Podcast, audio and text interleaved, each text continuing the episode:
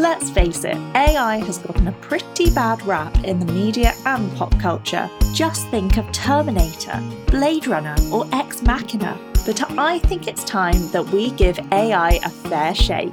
Welcome to Practical AI, the capacity for good, where we speak with some of the brightest minds in the industry about the exciting intersection of AI automation, customer support, and customer experience, and how we can use the latest and greatest technology to help teams do their best work. Hello, my name is James Diel. Welcome to Practical AI, the capacity for good where we sit at the intersection of AI, automation, and experience and seek to uncover actionable insights for those looking to improve their customer and employee experiences. Joining me today is David Karandish, our founder and CEO here at Capacity.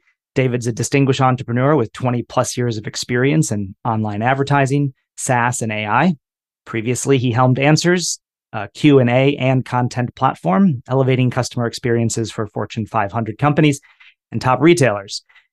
His strategic prowess was evident in the Answer's $950 million acquisition. That exit wasn't enough. However, David's won several awards recognizing him as an outstanding CEO and entrepreneur. After his exit from Answers, David took a step back to look at what was next. And in 2017, he jumped into what he thought was going to be the next big thing AI and started Capacity.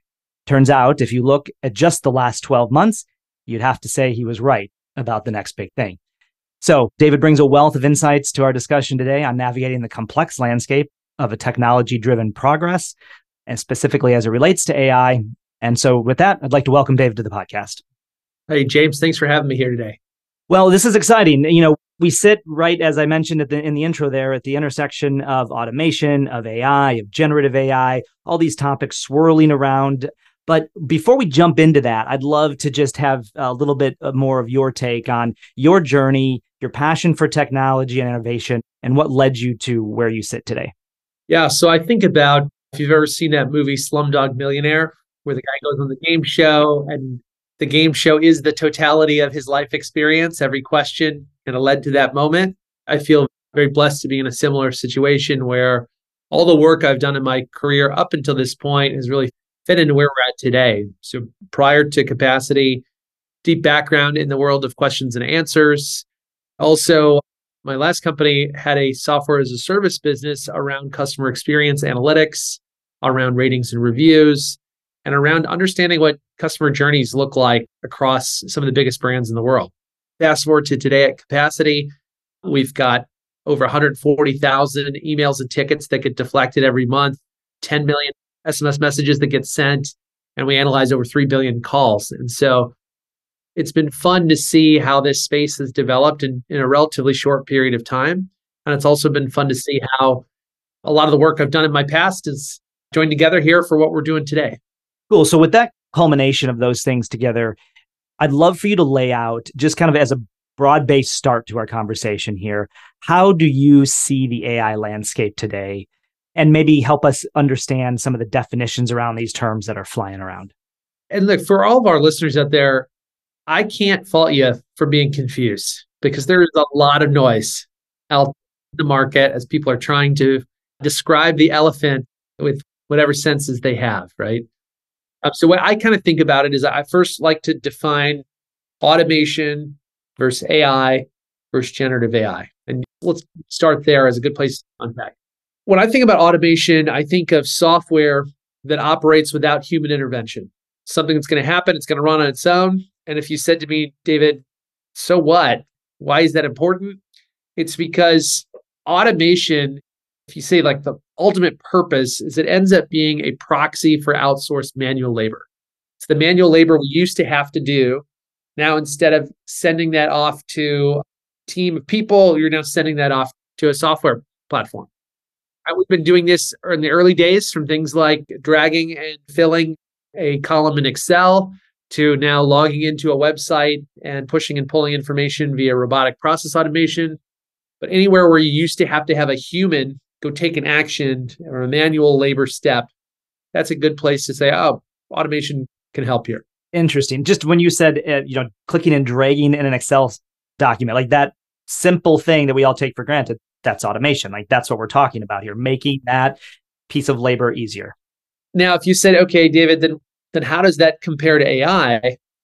My simple definition of AI is AI is software that learns and applies patterns. So, like my son uh, is in the first grade, he gets those sheets home. It'll be like triangle, square, triangle, triangle, square, triangle, triangle. Guess the next shape. Very similarly, I think AI is just doing that on steroids, just picking up on all sorts of patterns in speech, in voice, in images, in video that in some cases humans would have been able to do, in some cases humans wouldn't have been able to do. If you say then, David, okay, again, so what? What AI is really doing is it's where you're outsourcing instead of manual labor like automation, you're outsourcing your cognitive labor. Here, I need to go make a decision. Instead of having a human need to make that decision from some inputs that came in, we're going to let the AI make the decision based on the pattern that it finds. So then lastly, we've been all seeing these use cases around generative AI, things for like Midjourney and ChatGPT and other systems that are looking at videos. And, and if you ask me, David, how do you define it? Well, I think of generative AI as a subset of AI. And within that subset, I would describe it as software that creates new content based on your existing data. So I have an outline. Okay, go help me fill out this outline. I have a ticket. I need you to go write a better version of this response because it'll take me a long time to have a high empathy email to go out. If you look at, I'm a big fan of the Frank Sinatra covers. There, an AI has taken his voice. They're crazy good. That's the shocking part. That's, I mean, I, it's one thing to copy someone's voice. It's another thing to actually make something sound good. So I highly recommend if you only get one thing out of this podcast today, get the Frank Sinatra Gangsta's Paradise cover. It will be worth its it's worth its weight in gold. Okay, so David, if you think about those three examples, your automation, your AI, and your generative AI, how do we start to put them together? What does that look like to combine them? I've got a little story that represents a, a good example of this. Um, so we're working with a company in the e-commerce space where the top item or the top item that their support team has to deal with is when will my order ship? So you bought a new uh, new part for your car. You're trying to get some underlights underneath your ride, and really pimp your ride out. If you want to know when your order is going to ship, currently, a human would have to go in and read your email. A human would then have to go into that system, log in, grab the order information, and then depending on if it's going to ship tomorrow, send you a nice quick email. Hey, James, your email, your uh, order shipping out tomorrow. Or if it's delayed because of all of the supply chain issues, writing you an, a high empathy email. James, we're so sorry. We've got stuck and bogged down with this supply chain stuff. It's going to be another month or two before we can get you your order. We will let you know as soon as possible. Please feel free to reach out if you have any other questions. Again, one off email like that is fine. But if you're doing this across different time zones, different hours. We're going into a holiday this weekend and they don't have staffers at that time. People get really frustrated when they have to wait to hear about what's happening with their order. So, what they did is they said, let's go bring in this kind of tech where we can have AI read and classify that email. What does this email mean? We're going to have automation log into these systems and go grab the information out. And then we're going to have generative AI write a high empathy email out the other end, depending on when that ship date looks. So we took what used to be uh, really painful and we made it easy. We look at we took something that was very repetitive and we made it scalable. And we took something that frankly was a challenge and we just made it accessible to their whole cohort. So that's a good example where you could put all three of these together and end up in a much better spot in the other end. And that seems very doable. Like for a business to be able to look at their business processes and come out with a plan such as that seems really doable. What are some of the key things that when a business is thinking about, okay, I've got these different processes, I've, or maybe it can be overwhelming. They, maybe that's what they need to get to is what are my business processes? Maybe that's the first question. But I guess how should a business start to think about implementing AI if they haven't ever done anything along those lines before? So I think about it in kind of a two forks in the road. The first fork in the road is Do I have a specific use case I know we've identified, we've got budget for, and we just need to go apply this technology out to go solve it? The second path on the first fork is I don't even know where to get started. I know we need to implement this stuff. I, I think a got- lot of businesses are right there. I think that's where a lot of businesses are today. In that case, we would actually recommend before you go pick a vendor and jump through all these hoops, do an AI assessment.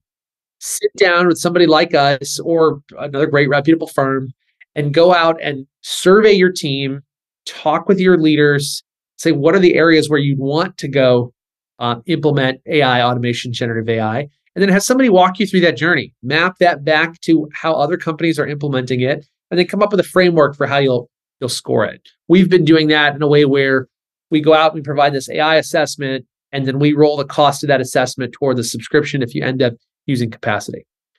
The second kind of fork in the road that we see is, and then within that, do you want to go internal or external? So team member facing, customer facing.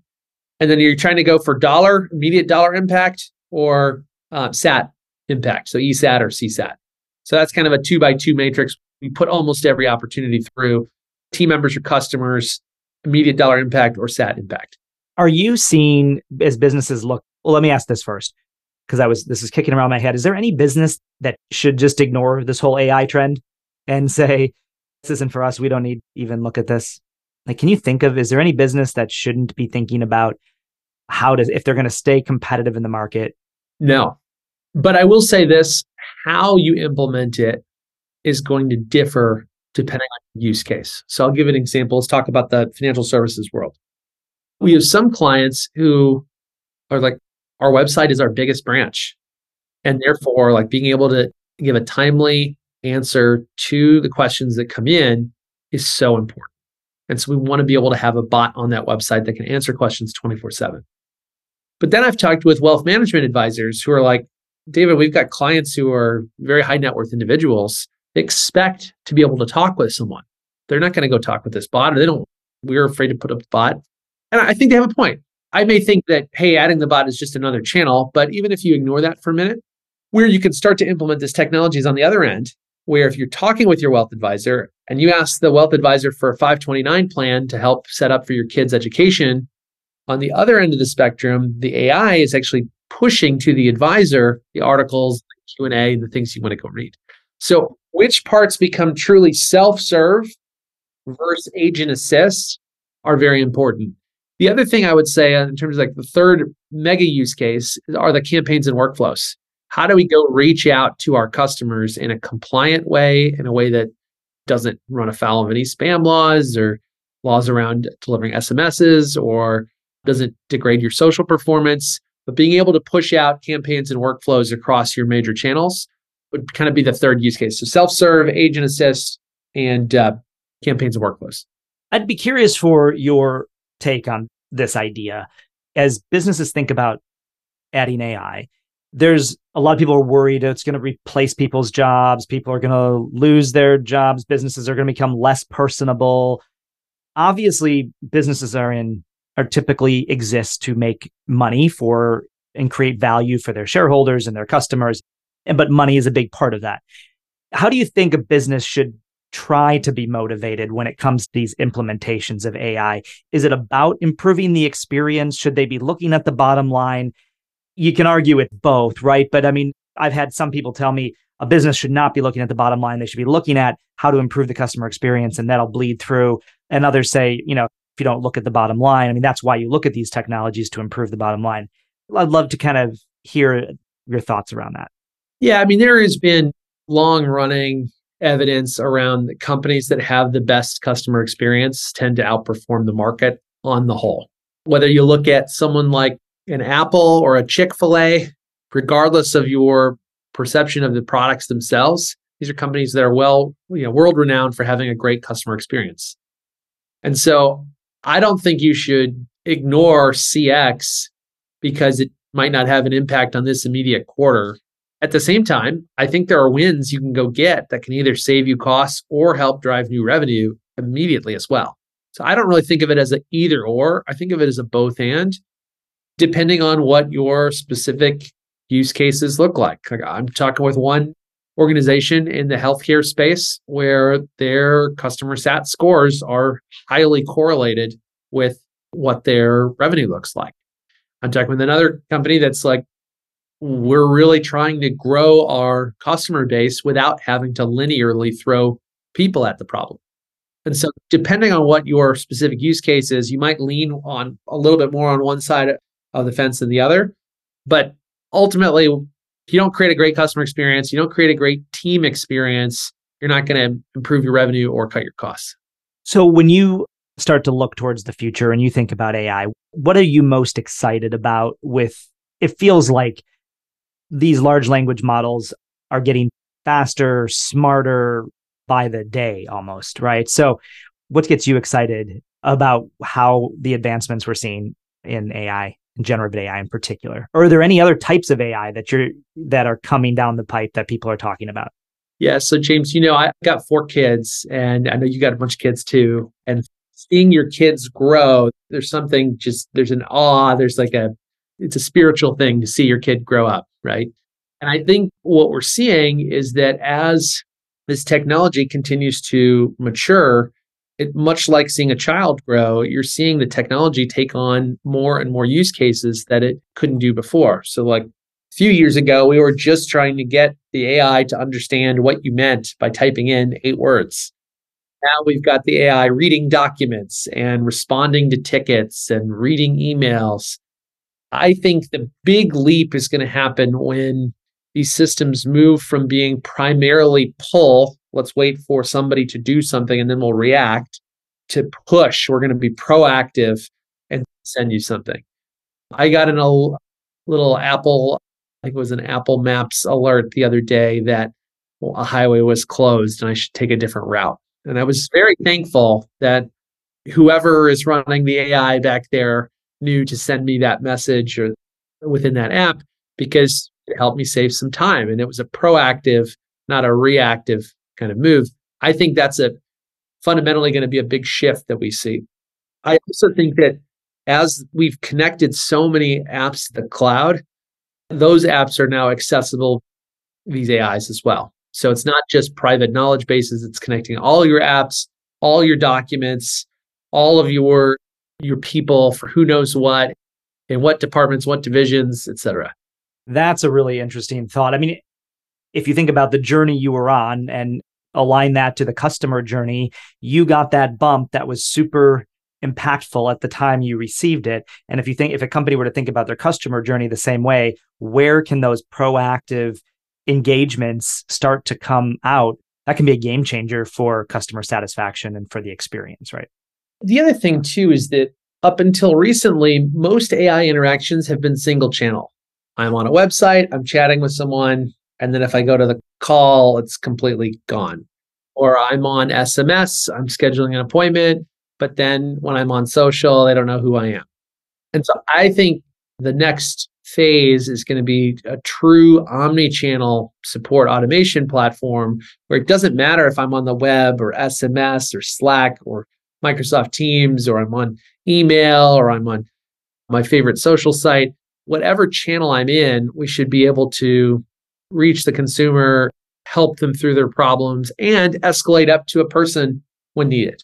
So then I'd love to hear we talked about the what you see coming.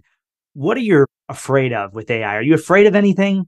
I mean, does, is there anything that keeps you up at night as it relates to the rapid exponential growth of AI intelligence? Yeah, I mean, I'll be honest with you. I think the ability to intelligently deploy AI in a way that benefits society, I want the United States leading in that. I don't want the United States following other countries in that. And so when I think about what happened with the birth of the internet, the US really led the charge in making sure that the internet got out, it remained open, there's a reason you don't pay for every email that is being sent and received. That was proposed by certain people at certain times. Um, I want to make sure that this technology can be used responsibly, which means that the US needs to continue to lead. It means that the US needs to continue to get investment in the areas, and that US companies need to be the first ones in line to go try this stuff out. I think if we cede our leadership position in AI to other countries, we're going to regret it because they may or may not share our same cultural values. Yeah, I couldn't agree more. That's really a good point. So, what about security? So, we're talking about how do we make sure that this is available and accessible and safe, but and the, the United States um, is leading the way in that. Having had a good experience with leading the way in, in internet, as you indicated, what about security? How should businesses think about securing this AI and their data, both private data, public data? Seems like there's a whole bunch of things to think about when it comes to security with regards to AI. Yeah, I think there's a, a kind of a good CS analogy to this. I remember when I was taking computer science classes at WashU, at that time, I don't know if they still do it now, but at that time, they put everybody through the Java programming language. And one of the things I remember from, and I haven't coded in Java for years, but one of the things I remember is there would be three types of classes there were private classes, public classes, and protected classes that sit between. And so when I think about how organizations need to think about their data, they need to think about it in three ways. There's stuff that should always be private within the organization. We cannot let it out to anyone outside of our four walls. And there's stuff that's public information that we can go utilize to our best efforts and go do what we can.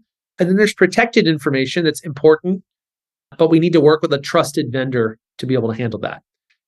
I think how you set up your data architecture for those three lanes is going to determine whether, you know, as a bank, you're running into compliance issues getting AI off the ground or you're leading the charge and creating a great customer experience. So, how that stuff gets deployed, I think, is very important. The other thing I would say is that there are standards that companies need to adhere to to be SOC 2 compliant, to be GDPR compliant, to be HIPAA compliant in order to work with certain types of data. And so, if I was assessing a vendor, I would want to make sure that they could meet whatever criteria standards we need for that the sensitivity of that data. So kind of as we start to wrap up the conversation here, love to get your take on if you were to kind of think about the top one to three things that a business should think about as it contemplates. We've laid out kind of the process that they should maybe go through and but what are the couple of things they should be thinking about as they approach implementing AI in their customer journey and their customer experience? Yeah, I mean, like we said earlier, the first thing is do an AI assessment, so we can all get the executive team on the same page for how we need to go implement this tech. The second thing is don't be afraid to start small. Start with a small WN use case that can prove the technology out that you can grow and iterate from. And then lastly, with any kind of project like this, you always want to start where the resources are aligned, where you don't need to devote too many resources or you're undercutting the value of the savings but you also don't devote too few resources to make sure it doesn't get off the ground. So having the right resources, getting that small W in, and getting your team aligned around an AI assessment would be the first few things I would do. Great advice. All right. So one final question. But before that, any final thoughts? Because this last question will kind of take us down a, a tangent that I take all my guests down here. So any final thoughts specifically on AI here as we wrap up? My last thought is that similar to the 80s where you didn't want to be the last company with a computer and the 90s where you didn't want to be the last company still on DOS and the 2000s you didn't want to be the last company with a website and the 2010s you didn't want to be the last company with a mobile experience. In the 2020s you don't want to be the last company with an AI so because this podcast is focused around customer experience and how AI impacts that Let's just set aside the AI though piece for a minute and talk about experience. When a business creates an experience for their customers, typically what they're doing is creating a memory. That experience creates memories. Memories are what people hold on to. There's not many other things we can hold on to in life other than memories. And even, you know, and we we can't take anything with us and even our memories sometimes go when just before the end, right? But memories are the last thing to go typically when it comes to the experiences we have in life. So if you could step back and create an experience for yourself, for your family, that would in turn create memories, what types of, what would that be? Or what, maybe what type of thing is that you would, might do? When I think about creating a great customer experience within my family, I think us being together, working on a project, then enjoy on the other end. And I don't mean necessarily got to go build something big, but it might just be like a great cooking night. We all were doing, uh, learning to cook uh, chicken pho a few months ago. And, you know, I've got one daughter chopping up the cilantro, and somebody else is helping me with the jalapenos, and somebody else is helping me with the broth. Then we got the chicken grilling. And it was just a great experience to come together as a family, work on a little project, and then get to enjoy the fruit of our labor. Have a great discussion at the dinner table afterwards. We actually try to do something in, in the Karandish household where on Sunday nights, I'll usually cook and I usually try something kind of experimental, something okay. new. Branch out a little on Sunday nights. Try. And then the kids have started cooking on Thursday nights as well. And so even though they're 11, 9, 7, and 6, I've got a, a crew of kids who are learning to cook. And yeah, it just it creates memories together as a family. Absolutely. I mean, doing anything together, but that very specific where you guys are aligned around one thing and having the conversations align and the experiences. That's really cool. And those are the kind of things that they will talk about. Remember when we made this dish? Remember, remember when you tasted that pepper and it burned your tongue so bad? Or yeah, remember when Dad tried to make homemade donuts while Mom had COVID and the fire department showed up? Like they oh, like there you go. get flack for that today. So great memories. All right. Well, David, thanks for joining me on the podcast today. Really appreciate it. The insights were fantastic. And again, enjoyed the conversation. Hey, thanks, James. Appreciate it, man. All right. Cheers. Practical AI The Capacity for Good is brought to you by Capacity, an automated help desk, knowledge base, and customer experience platform. Be sure to subscribe, rate, and review us on Apple Podcasts, Spotify, and Google Podcasts, or anywhere else podcasts are found, and click follow so you don't miss out on any future episodes. And if you would like to improve your customer experience and internal operations, head over to capacity.com and get started for free. On behalf of the whole team, thanks for listening.